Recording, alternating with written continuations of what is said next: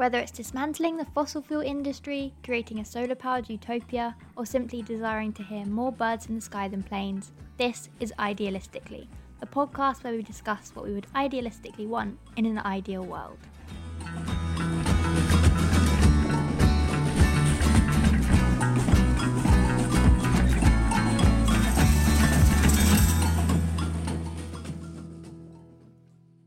Hello, and welcome back to the podcast.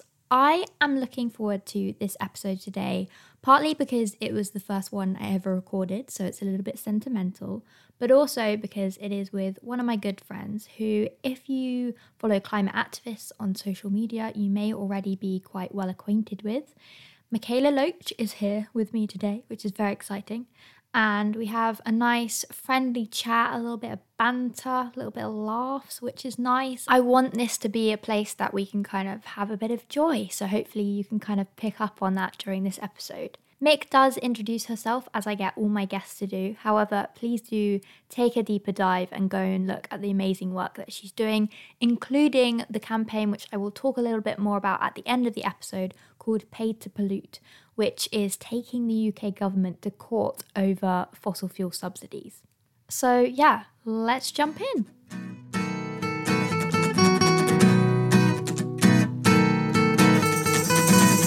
Okay, so first of all, do you want to just like go ahead and introduce yourself in whatever way you feel comfortable introducing yourself with? Um, imagine the person listening who has no idea who you are. Um, yeah, go for it. Hi, I'm Mikaela Loach. I am a climate justice activist and writer and co-host of a podcast called the Yikes Podcast and medical student and basically multi-hyphenate millennial it seems um, based in Edinburgh in Scotland um, which is where like I most of my organizing happens. Um, I just, like I never know what to say in this like is is the bio. Like especially now in a podcast like setting I'm like no no like you can't see someone. Do I describe what I look like? I don't know. Um, I also love pink. I love a lot of pink. And Tolly yeah. and I first met um at the October Rebellion, and I was like such a fangirl, and I ran up to you we and I was like, "I love your GIFs." what I find incredibly amazing about that now is like I think at the point at that point, like more people knew of me than they knew of you. I might be wrong. Oh, for but sure. now it's like Mick. Everyone knows Mick, and I'm like. I, am just the GIF girl. She came and said hi to. Shut up! Your GIFs have had millions of views, like millions. That's yeah. wild. It is. Like wild. I was, I remember I was, I, I, still am such a huge fan of GIFs, but at the time I was like, oh my gosh, it's Tolly Dolly Posh. oh my god, people of this podcast might not even know what Tolly Dolly Posh yeah, is. They don't know. They're not the OGs. So yeah, thank you for the introduction. Um, and I'm going to throw you straight in, and I'm going to say, do you find it easy at the moment to envision an ideal world? Oh, that is a hard question. Um, I think sometimes, and then most of the time not. So times that I find it, I think, easy to envision a new world is times when I'm either like reading about movements or like reading about people who talk about liberation and things like that. Like um, this weekend, actually, what I watched a documentary called Crip Camp, um, which is about like the disability civil rights movement and like um, the dis- it's called like the Crip Camp, the disability or a disability revolution. It's based in the US, and when watching that documentary, I felt like I could imagine a, a liberated future because basically part of part of in the documentary there's an occupation. I won't like give away what happens but like there's there's an occupation that happened and as part of that occupation um like loads of other groups not just like the disabled activist groups but like also um the black panthers and like unions and like the feminists and all these different people come together to support this occupation and, and, like almost create this new world in itself like within this government building. And for me when i was watching that i was i, I got really emotional and i was like crying so much. I was just it was just so beautiful that i was like this is this is people choosing to create the new world now. Um, and it's when i see things like that that's when i can i i can believe it. But i mean like everyone i get overwhelmed as well by the weight of the world, and sometimes I'm not able to envision it as easy as that. Yeah, I can relate. And kind of similarly for me, like within activist spaces, I remember the first time I joined like a big, well, it was the April Rebellion um, with the Extinction Rebellion. That was like the first time I'd really just been so immersed within a community of people wanting mm. to do mm. the same thing. And it was honestly just like the atmosphere as well of just like people I always find this seems a bit silly, but just like people sharing biscuits and just like just like looking after one another. And yeah, Yeah, I yeah. totally relate to that. Like that is in a, in itself like living out the world we want, um, just Mm. in in a small way. Th- that, and I think that's what what movement should be is is us living out the world we want now, like in in whatever way we can, and, and creating kind of like these like microcosms of the world that we want to see in the future, but now. Um, and I just think it's so beautiful, and that's what I think is in many ways like some of the most beautiful parts of movements is is like refusing to settle for the world as it is now, or even in many ways acknowledge the world as it is now, and instead like create our new our, our own worlds. Um, I just think that's really beautiful and moving and wonderful. Yeah. Okay. So leading on from that, what is the first thing that comes to mind when you envision your ideal world? Again, it's a very big question, but we've got to we've got to ask these things. Oh, oh, that's like I don't. Mm, what's the first thing? I think I immediately jump to something which I'm now like taking something from someone else. But um, when we had uh, Layla F. Saad on Yikes, she said that she just like imagined a world where everyone gets dignity and like and that might be hard to or, or everyone has access to dignity or everyone is able to live in dignity and i find that like hard to like envision in in pictures Yeah. or in images but it's something that i think like value wise is something that i would want as to be a central thing of a new world is just and that will look different for different people as well like what what like kind of dignity or respect or humanity looks like for different people will look different um but that's probably like the first thing that comes to my mind i know that i'm taking that from someone else and i'm probably cheating but No, no. I, I think we all take things from each other. Like that's and that's all that's all we're all doing isn't it yeah exactly like it's bizarre that we I, I always think it's bizarre that we ever make out that any of our ideas or thoughts or things are like solely our own because all we're doing is just kind of all we are is an expression of all the things that we've been impacted by in the world and all the people that we've learned from. Um i think that it's really lovely how we can just continue that and merge different bits of it together and express it in a way but it's n- i don't think we should ever be like this is just this one person's because obviously we're all impacted by each other. That's Yeah. that's a different conversation but yeah. No, I think it's a good point about kind of activism in general is you know, it can be very hard to like track progress and stuff, but it's like actually the ripple effect and the individuals that you're impacting even very minimally, like that is still valuable and important because it helps for us sure. to create new ways of looking thing uh, looking at things. I think the point about dignity is also is something that can kind of make everything feel very overwhelming. It's like that is such a basic thing. Like we shouldn't have to be wanting that for ourselves. Like it should just be a given. And that is yeah yeah, that's tough to think, oh, not everyone has that. I know, it, and, and sometimes I think about like how we think of, especially in movements, like some of the values that we hold really like tightly in movements to things about dignity or like that resources should be distributed fairly, like these kind of things. I'm like, why do we have to think? Why is this like an ideal like situation? Yes. It just seems bizarre that it's been made out to be this like radical, ideal, like utopian, I like thing Yeah. when it should just be so basic. And sometimes I just think about it and I'm just like, what? What? what? what? This world is so weird.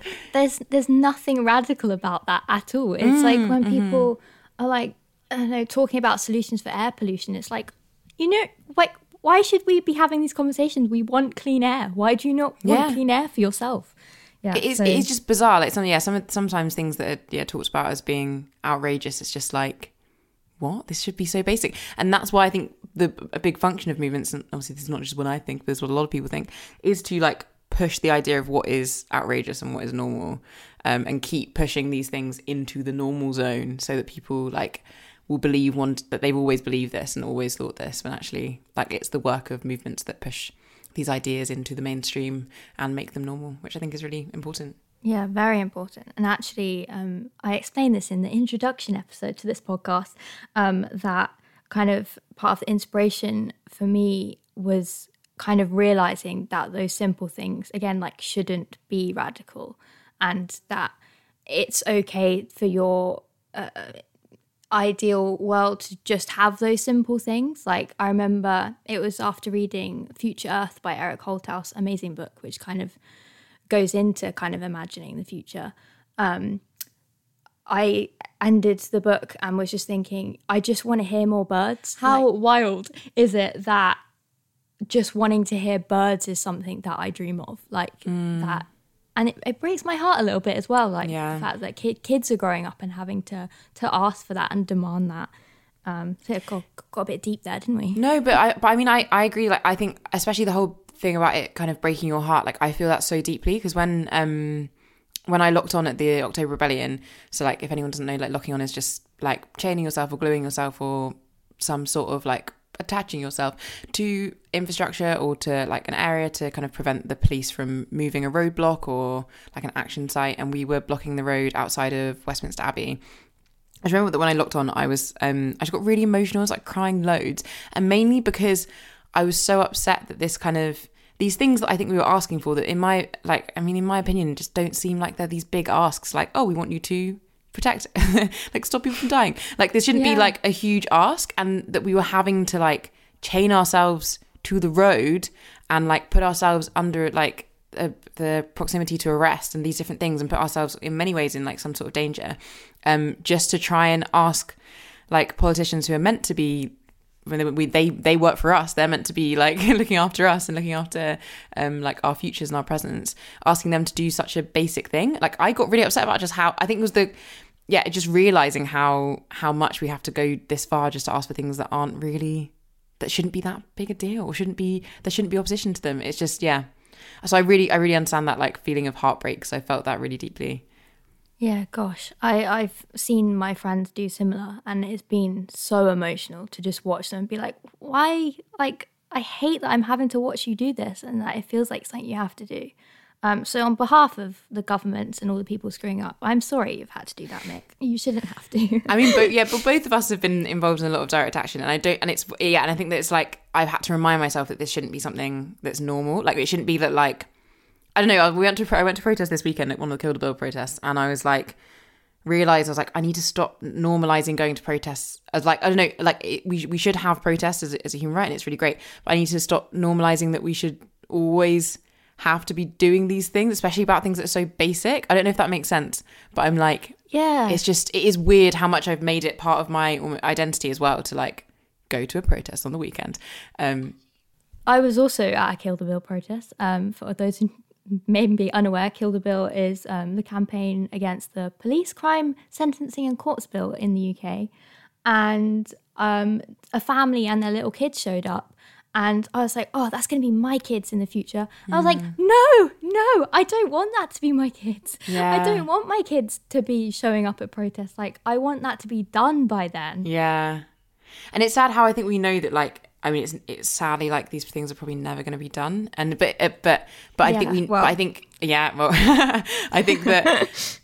uh, yeah, I think there are times in which I have to like recognize the reality of the world as it is. That like the reality is we probably will have to resist for like a long time and like do all these different things. But I can at the same time not like hold on to that too tightly like also believe that in a, in a different world as well i think those two things like can feel like they're at conflict with each other but embracing both of them for me is important in order to like to keep going but also to make sure that i'm not yeah not just being defeatist because i think this says, gets said a lot but like um a climate defeatist can be as bad as a climate denier because when you're given up you're doing nothing as well um so yeah it's holding those two things together I really love that. And again, it's like by saying to ourselves, oh, for example, like, oh, I don't want my kids to be doing that. That's like, well, that's me saying I'm going to work to make sure they don't.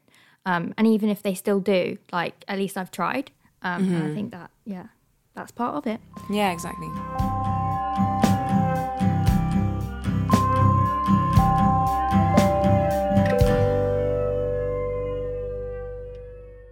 What would you keep from the current world for your ideal version?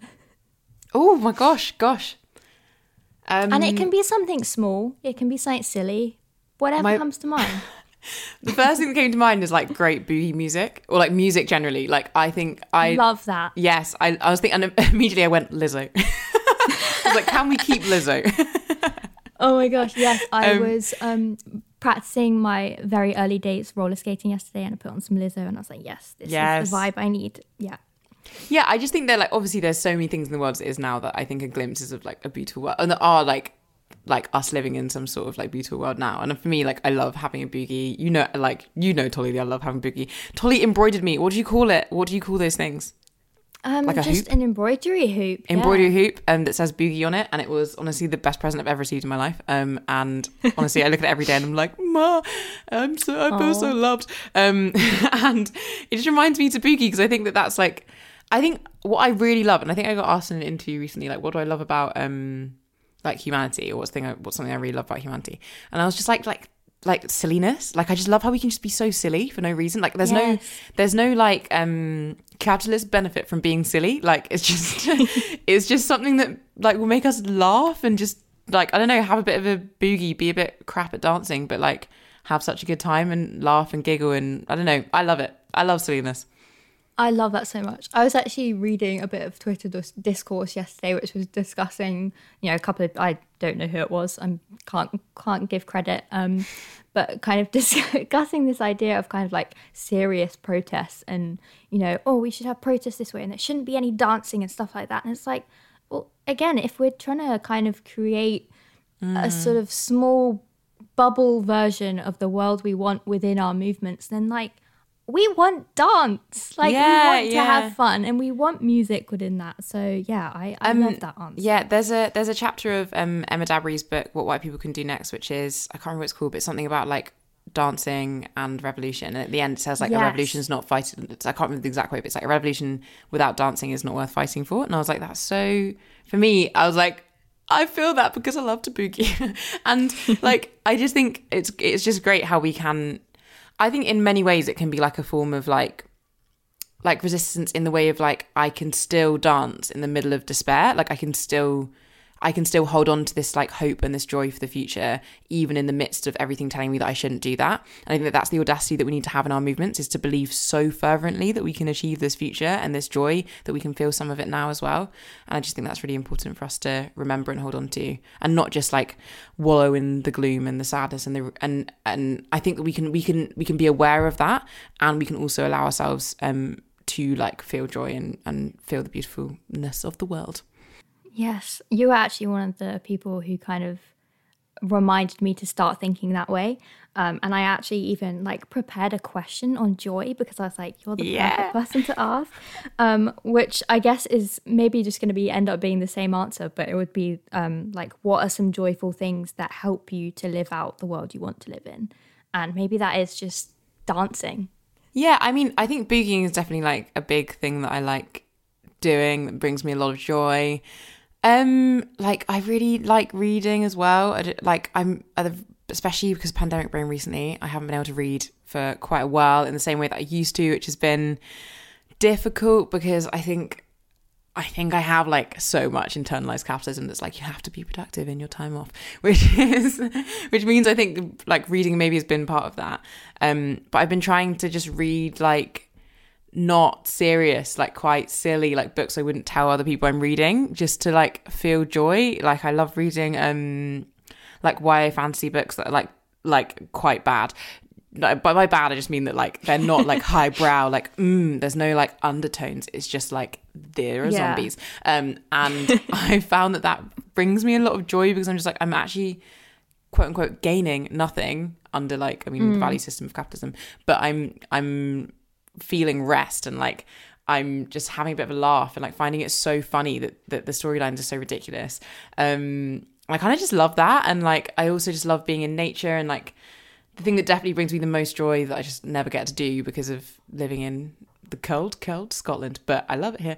Um, is scuba diving. Like scuba diving is my favorite thing in the whole world, and I never feel more joy than I feel, or never feel like closest to God or closest to the divine or whatever you want to call it.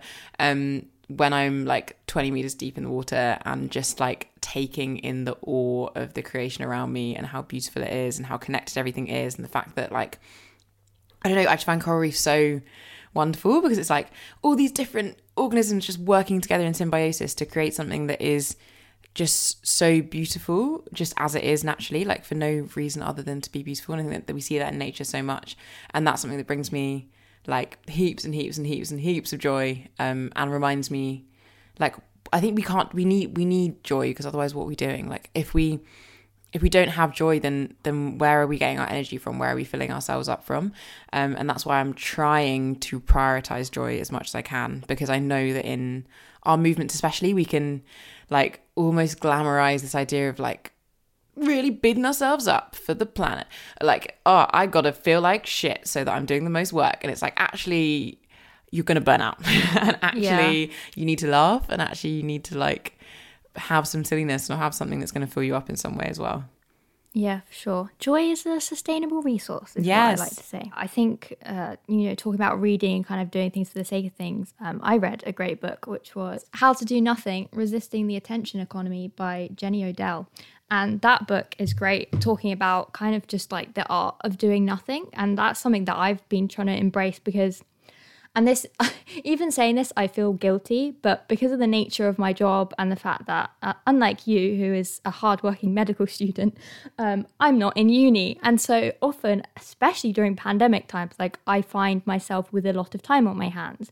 And because of the system and society and stuff like i often feel guilty for that because i'm like so many other people are working constantly and you know doing all these things to just keep afloat and i'm i'm here you know yeah. what do i do with my time mm. but then i'm like actually like that's okay because mm-hmm. you know this is this is the way my brain works mm. we're on the rock in the middle of the universe and living on the rock in the middle of the universe should not be about constantly filling our time like yes why do we have this idea in our heads that we need to be constantly doing stuff? Yeah, like obviously mm-hmm. it's capitalism. But going and sitting under a tree and just listening to birds is still doing something. Mm-hmm. Reading a book for no reason, not to learn something, is still doing something. Yeah, yeah, it's exactly. called living. Yeah. And that for me is like, that's something I want for my ideal version of the world is for more people to be able to just live and not have to be constantly doing things that are deemed, like you say, as productive or as valuable. I guess there's even this idea of doing nothing. Like you're doing something. Like we're always doing something, technically. It's just like, is that something seen as valuable under like the current economic system value system that we have? It's like we are doing things all the time because like your body is and that's what i think is really like because i especially as a medic from a medic perspective I'm like your body's doing fucking loads of shit all the time like and a lot of the time like you don't know it's happening but even if you're like sitting down and resting like your body is, is like okay time to like sort all this stuff out time to like detoxify this part of your body like time to grow cells here. Like it's amazing how all of this stuff is going yeah. on at once. There's so much that's happening. It's just that you don't value like we don't value those things. Um and so I just think, yeah, it's like being able to quote unquote do nothing to me just seems to like be like, oh, I'm just going to not like do something that seems valuable under capitalism, but is valuable to me and to my well being. And that like is really important as well. But then Joe always tells me, so Joe's the co-host of Yikes podcast, she's like, you need to stop framing everything that you do in your life through this current systems of oppression, otherwise you're not liberating yourself from them. And that is yeah, also true, but it's hard. That, yeah, that's interesting actually. I had I did an interview for someone recently and I kind of brought up that I was like, I know even like my friends, like we look at like, you know, saying, you know, joy is a sustainable resource. It's like even the fact that we have to say that, mm, like even the mm-hmm. fact we have to frame it as like this thing that is, you know, gonna help us be better activists or help us get through all this shit stuff. Like mm-hmm. it should just be joy, full stop. Like mm. that should be enough. Yeah, it shouldn't because in many ways we're still having to make it like productive. I, I remember seeing that uh, a post by the Nap Ministry, who I love and I think they're amazing, that said like joy, um, rest is productive because you're like your body's doing things when you're resting, and that made me feel like I was allowed to rest, and then I had to check myself to be like, why do I not think that like the inherent nature of, of rest being something that is good for my well-being is enough. Like why do i still have to make it productive? Um yeah. yeah it is, it is tricky but i mean i think sometimes we have to cut ourselves like some slack and be like you know what? Yeah. We're just trying. It's a lot. There's a lot of it's a lot. uh, a different uh, yeah that's all i'll say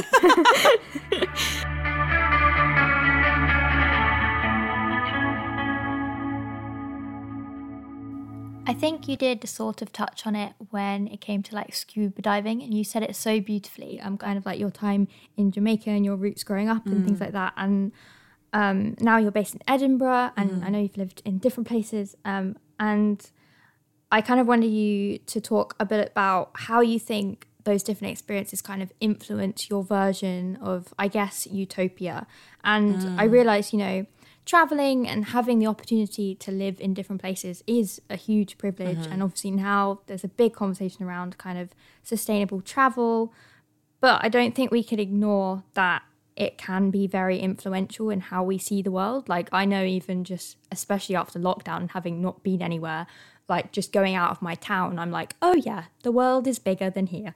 Um, Yeah. So, do you think it kind of helps to reflect on those different experiences to um, envision that future? Uh, yeah, just let's talk about that. Yeah, so yeah, I grew up in Jamaica. Oh, I say grew up in, I didn't really grow up in Jamaica, but I was born in Jamaica, lived there for like very early years of my life, like the like years of my life I don't remember when I was a very, very young child.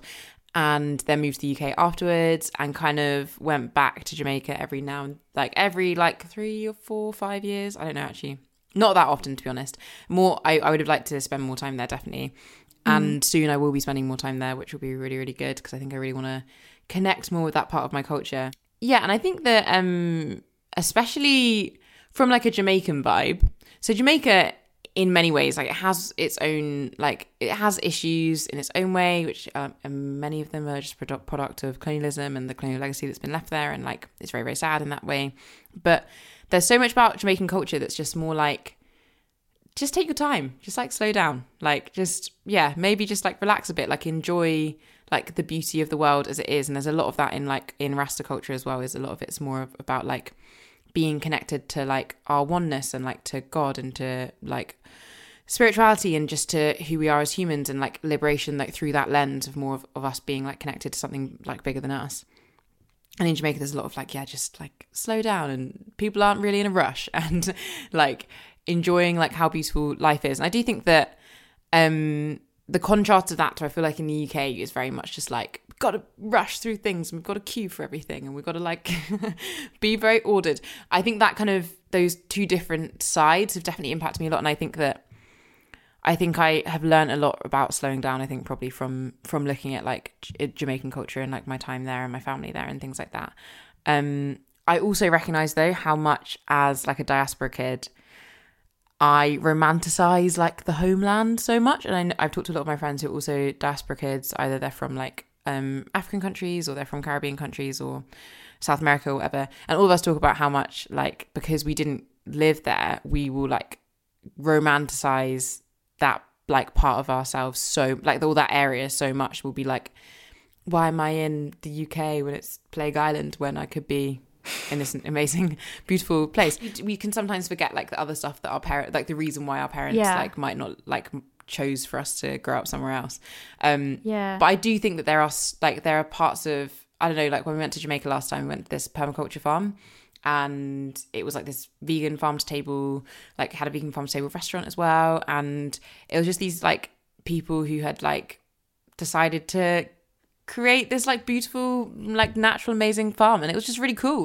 And I was like oh wow Yeah. you're just deciding to like live off the land but doing it in the most sustainable way that you can and like it was just really beautiful and i was like this is a, like a little glimpse of like the world and i think joe also i talk about joe so much because we're normally on the podcast together but um, joe also i think talks about a lot about how like because she's on a lot of permaculture stuff about how she sees like that as a glimpse of a beautiful world where you're you're choosing to like work with nature rather than against it or rather than trying to i don't know be better than it um and i just think that there are so many glimpses i've seen like either from jamaica or have been very privileged in the past to have traveled quite a lot that you just see like different glimpses of humanity from all over the world and you recognize like yeah how small you are in the yeah. the like like perspective of everything and how much there is to learn from people everywhere and also just how like borders are just a load of bullshit that was imagined and makes these arbitrary lines between places. Like i remember i was um I was in Ghana and we went to like a waterfall and like by the waterfall it was just like there was such just like a line it was like suddenly Togo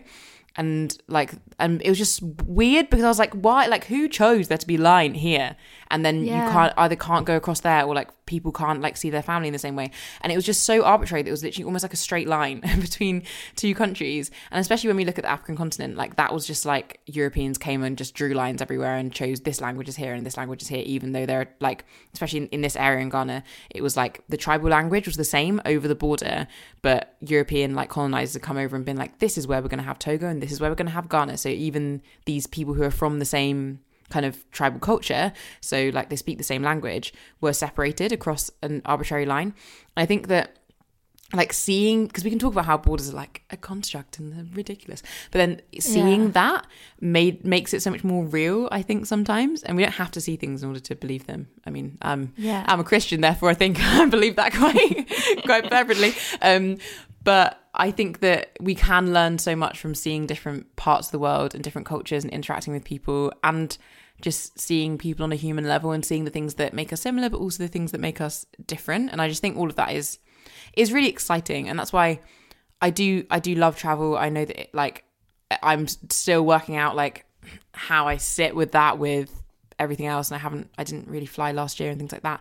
Um because i think it's difficult because i do think that like being able to experience different cultures does make people like it does change people fundamentally Yeah, um, but it's like how much can we do like how can we reconcile that with our like beliefs about like climate and emissions and things and then that's something just i'm still working out Yeah, well, thank you for sharing all of that. I, I'm just sat here listening because you always say such interesting things that I would never even have thought of. So thank you for that. The point about borders, I think, again, that there we go. That's an element of the world that I guess we can both agree we would like to maybe challenge and get rid of in the future. Um, there's a, a just throwing out a load of book rep- recommendations in this episode we love it. Um, the Book of Trespass by Nick Hayes is a really great one, which kind of looks at kind of walls and borders and you know trespassing um, within the UK, and it's just fascinating book. If you need a book which will open your eyes about kind of land and property, then that is a great recommendation. and i think borders is something that like remind me that everything is imagination like and this is something that i've been thinking about a lot more recently i'm Yes. having oh read my gosh, I yeah. just have to like jump in and be like, yes, I agree. because I've been reading like a lot of Adrienne Maree Brown's work recently. And especially, I read um, "We Will Not Cancel Us," which is like a book about transformative justice. And within it, um, Adrienne talks a lot about how, yeah, like, oh, actually, maybe it's not in that one. Maybe it's an Emergent Strategies. But anyway, Adrienne Maree Brown talks about like how everything is imagination and like what we pay attention to grows and what we believe can be real grows as well. And like we need to have the audacity to believe that our imagination is also important and can be real in the same way that like white supremacists have believed that their imagination like white supremacy and whiteness even is, is all of that is imagination that has just become real because people believe in it so fervently. And all of these and borders of, are things that are just imagination that have become real because people believe it in so fervently and will do these absurd things to uphold imagination. And I think sometimes in our movements, we will like undermine our own thoughts and our own imagination as just being like frivolous or imagination or this, uh, or just being or this like. you know, look at the name of the podcast, a bit idealistic, you might say. yeah But in reality, it's just the same as these other things. Like it's also, it's exactly the same. We just have to believe in our stuff as much as other people believe in that other stuff. Like we need to Yeah. Have that audacity, I think, to challenge things like that. So, like anyone who listens to um, Yikes will know what I'm going to mention. So is everyone ready? Angela Davis. Um, I'm so predictable. It's actually unreal. But it's because I I, think it. that there's especially one thing that she talks about. That she talked about in an interview. I think it was with. I think it was with Time Magazine, where she was basically talking about. It was like uh, talking about her life and if people don't know who she is, she was uh, she's an abolitionist and um, a black radical feminist in the US who has been working for like liberation for over 50 years. Like, yeah, she's I'm obsessed with her because of I think how she speaks about things is really important and um, yeah, I, I gain a lot from it. And one thing that she spoke about was like how the future that she was fighting for in when they were first in the civil rights movement in like the 60s um the feminist future that she was fighting for the black feminist future she was fighting for she wasn't even aware of like trans issues and things like that like and the future that she was imagining and that they were wanting to get wouldn't have been the best future possible because it wouldn't have been inclusive of these issues and it wouldn't have been aware of these issues and how like that for me that encouraged me to to think like okay even the best future that I can possibly imagine there'll be things that I am not aware of yet and there will be Yeah. like um issues that I'm not aware of yet. So even the even if I think of the best most like most audacious wonderful future that I can think of it still won't be the best that it can possibly be because of the limitations that I have as myself living in my context and the only the people that I know and things I understand. And so if I limit my future like actively then I'm like doing a disservice to the future in general because even my best future isn't as good as it can get. So why would I limit that even more um, actively? So instead, I think we that's why we need to have this audacity because, like, I think hearing that, so hearing kind of that someone who I like respect and think is amazing, think her accent is amazing. Um, she even said like that she, what she could think of won't be the best as possible. Then I'm like, well, then what I can think of won't be the best as possible either. So I've just got to have the audacity to believe the best I can um, for the future. Yeah, you and Jo on the Yikes podcast, uh, everything that is being mentioned, books, podcasts, etc., will be in the description. Um, but yeah, you challenged me on that, and it came at the time where I was thinking of starting this podcast, and I was like, "Oh gosh, I'm gonna have to, I'm talking about imagination, and like I don't want people to be saying the wrong things and stuff." But then I'm like, "No, it's." Mm. You know, don't, especially if this podcast takes off and there's lots of episodes for you to listen to, don't just listen to this first one. Let's listen to all of them and yeah. take from each other. It's kind of that thing you were saying in the beginning like, it's okay to take ideas from people about what the future of the world can be because. Mm you know we need it to be a collective effort and a collective imagination not mm-hmm. just one person's vision because exactly. one one person's vision uh, created white supremacy. So you know. Mm-hmm. exactly. It all started somewhere. And and, um, and i just think that it's really beautiful that like this podcast can be like a resource for people to listen to other people's ideas of the future because that's one thing that i um so Shado mag um they are really amazing. And their most recent issue was on youth, and I guest edited it. And for the intro, I wrote about like imagination and, and how you um, did. Yes, it was very good. Well oh, done. Oh, thank you. Oh, thank you very much. Um, because in that I said like like listen when you're reading all of these different accounts of like activism and futures and things like that, like take notes and like and and add those ideas of the world into the future that you're creating because our own perspectives are so limited and we want to listen to as many people's as possible. And that's why i think that this podcast will be a great resource for people to listen to like how other people are imagining futures and how like they can add bits of that into their own.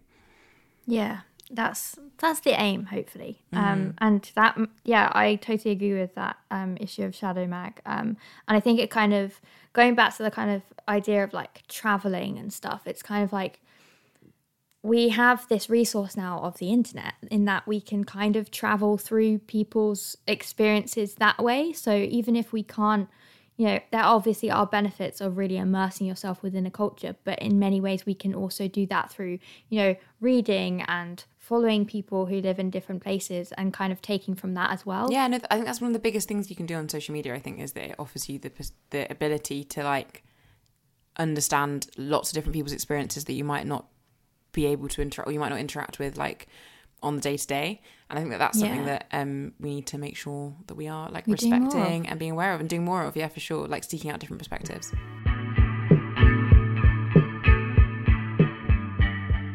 Something that i i love about you mick is that i love you too you, yeah, thank you.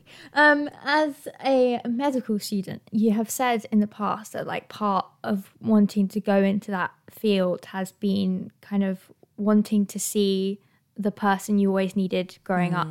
Um, and I always think that's quite moving.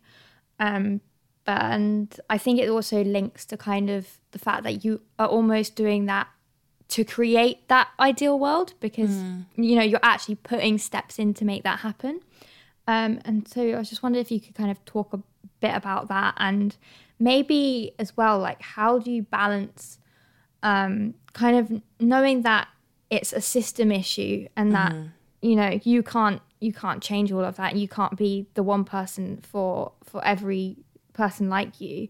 Um, with understanding you have the opportunity to do so, if that mm-hmm. makes sense. No, no, that makes a lot of sense, and that's like that's something I'm grappling with a lot. I think so like growing so growing up in Surrey where I grew up, I like never had a black doctor. I I had like some like quite bad experiences with like GPs and stuff who would say really impro- inappropriate things about me like in regards to like my race and things like that.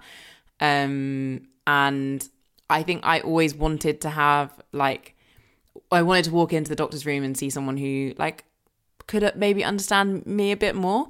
Um, and mm. so going into medicine, I think in in part was me wanting to to give that to someone else. Like I wanted like a little black girl to have a a black woman doctor who kind of understood like her life in some way and could because in medicine generally, like medicine is a is a white supremacy. Like it's just built off off these systems that exist and like in many ways like who is the norm and who is like wh- who are the most of the studies done on like where do where does that information come from? A lot of that is is well not all of that is a product of white supremacy.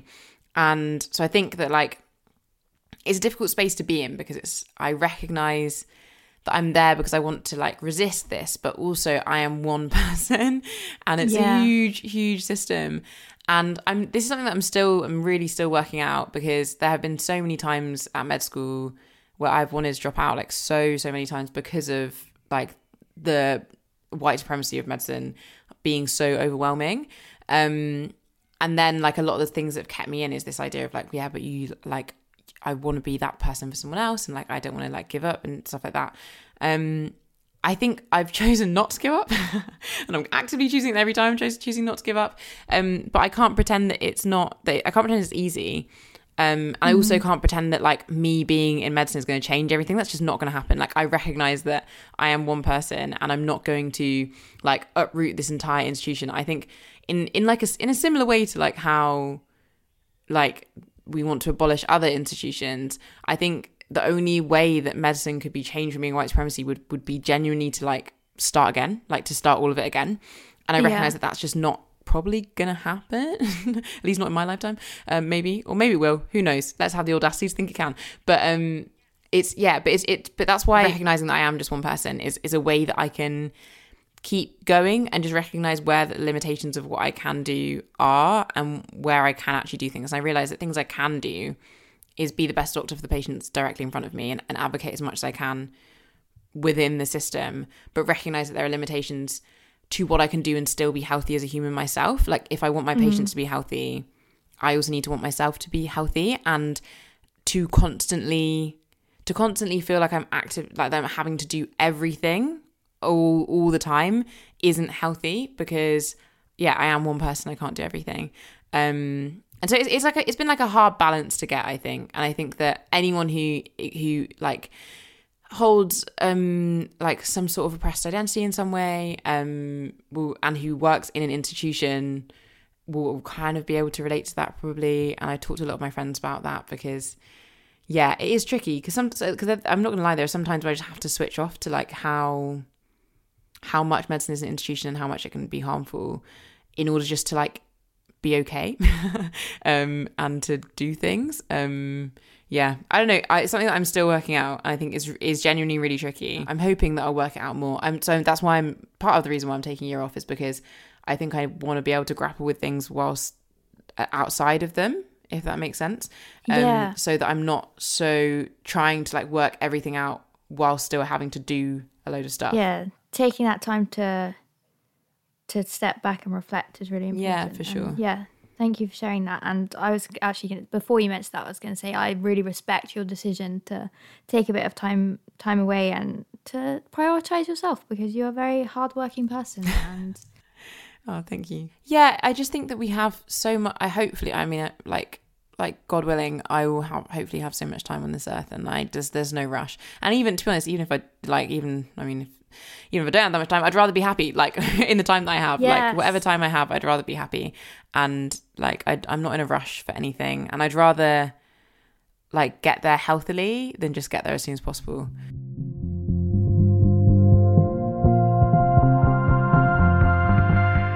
not, you know, we're we're here for all moods, all tones, whatever. On a lighter note, though, what would you invent? And this can be, you can be a kind of guilty activist and be like a high tech dream, or you can do something really silly. What is something you're like, you know what? Wish that existed. Oh gosh, this is going to show my lack of creativity. Um, I also something I realized recently while we're talking on imagination is that Yeah. when I so when I close my eyes, I can't picture things. I didn't realize I couldn't do this. Like I can I can like get the words to describe the things, but I didn't realize that like other people can like see the things. I can't like I can't do that. I just see the words. That's so like, interesting because I, yeah. I can't imagine not being able to.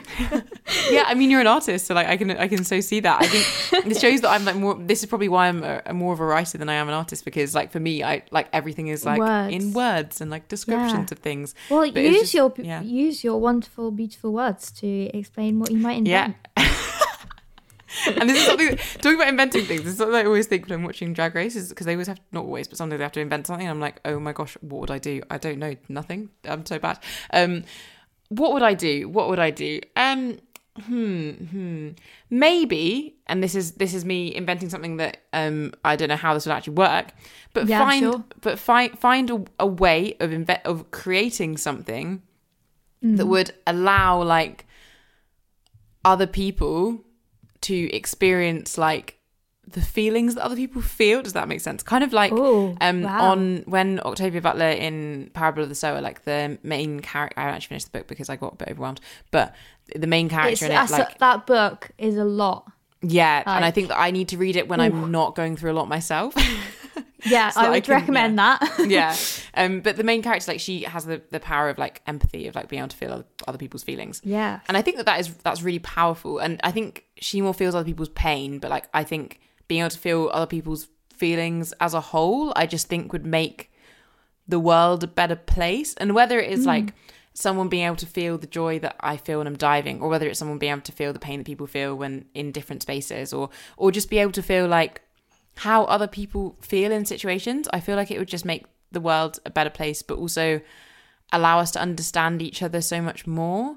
Um, Yeah. and yeah, I even see that as a way of like abolishing like so many of these different institutions because we wouldn't need them because we'd be able to like understand each other better. I think a lot of the harm that's caused in this world is, is through lack of understanding each other or, or not willing or lack of trust and or not or not willingness to trust each other. And I feel like Yeah. maybe this thing that I don't even know how this would work, so don't ask me, um, would would help us kind of bridge a lot of those those gaps and those issues. Yeah, I love that. And you know what? You don't need to know how it would happen because that's not the point. We're not here for working it out. We're here for just being like, this should be a thing. Yeah, I like yeah. that a lot. No, yeah, I think that'd be nice. and that that could maybe like um help with the issue of we can't maybe we can't travel in the same way we can, but you can still experience that and understand someone from somewhere else because of my thing. Look at that tying in nicely. Mm. Okay, um, so really to sort of wrap this up, what is one thing you think listeners could do to kind of help make your world a reality? And I kind of I use the word your world uh, cautiously because I, you know we kind of touched on this. It shouldn't just be one person, but I guess again, if people were to come back, listen to other people's ideas of the future, what can they do to kind of help towards that? Yeah, I think so. From my like context and my perspective, like as a black woman, I care a lot about black liberation, and that's probably something that I like really want people to engage with more. And I do think that whilst I think like the majority of oppression is like built on systems and institutions, and it's not just interpersonal. I do think that, like, in the same way that imagination of things make things real, like how we see the world and how we navigate ourselves our way through the world, um, enables these systems and holds them up in many ways. And so, in a similar way that, like, when I talk, talk about like abolition, I think we need to abolish the police and prisons in our head in order to be able to abolish them in the world that we see around us. I also think that we need to like dismantle the white supremacy in our head to in order to dis- dismantle white supremacy in this, the society around us. So something I ask a lot of people to do all the time is, um, I mean, if you're just starting out in this, or even if you think you're solid when it comes to like tackling white supremacy and things, I'd really recommend um, Layla Saad's Me and White Supremacy course because it's all about like dismantling it in your head. And I think that like that will impact, I think already the systems that exist in the world that we all exist in have an impact on our ability to envision things or imagine things because our thoughts in many ways are built off these systems and like are like limited by these systems. And so I think dismantling that w- internally will help us dismantle these, these things externally. And so that's why I would really recommend doing the Me and White Supremacy course to people and then reading books like um, What White People Can Do Next by Emma Dabiri, which I think is good for all people, whether you're racialized as white or black or any, anything else. Um, I think all people could gain a lot from that.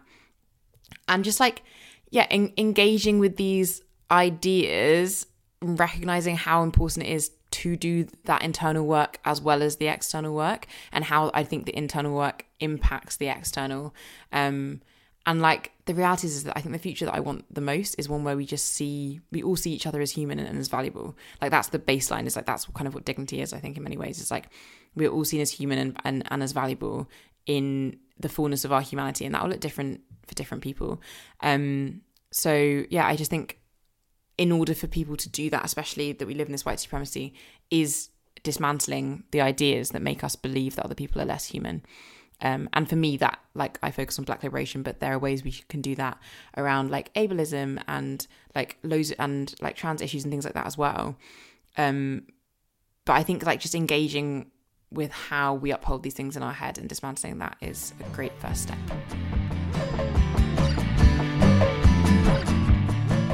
How should I wrap this up? Okay, I, I should probably thank you, shouldn't I? it's like, all right, see you later, love.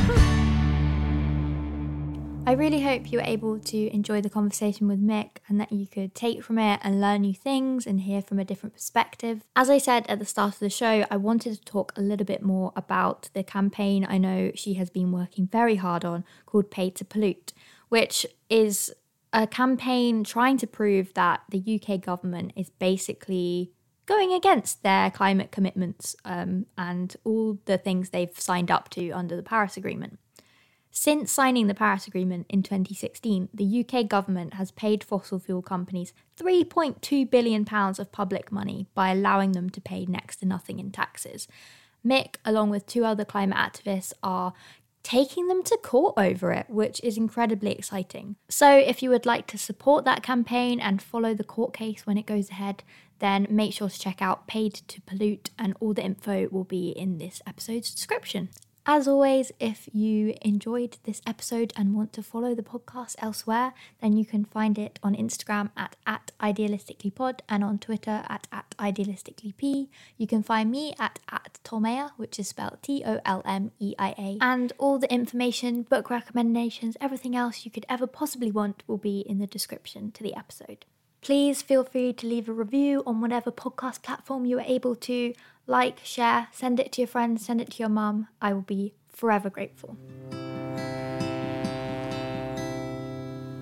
Sound and editing by myself, and music by Stowe Gregory.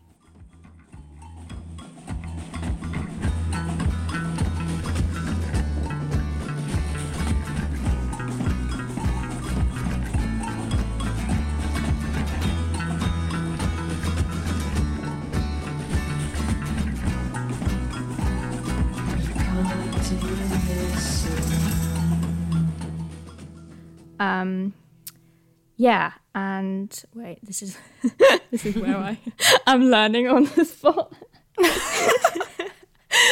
You're smashing it, Tols. You're smashing yeah, it. thank you, thank you. Um, we can edit this out. That's fine. Um, you were talking about dignity. No, right. It's, I'm back. I'm back.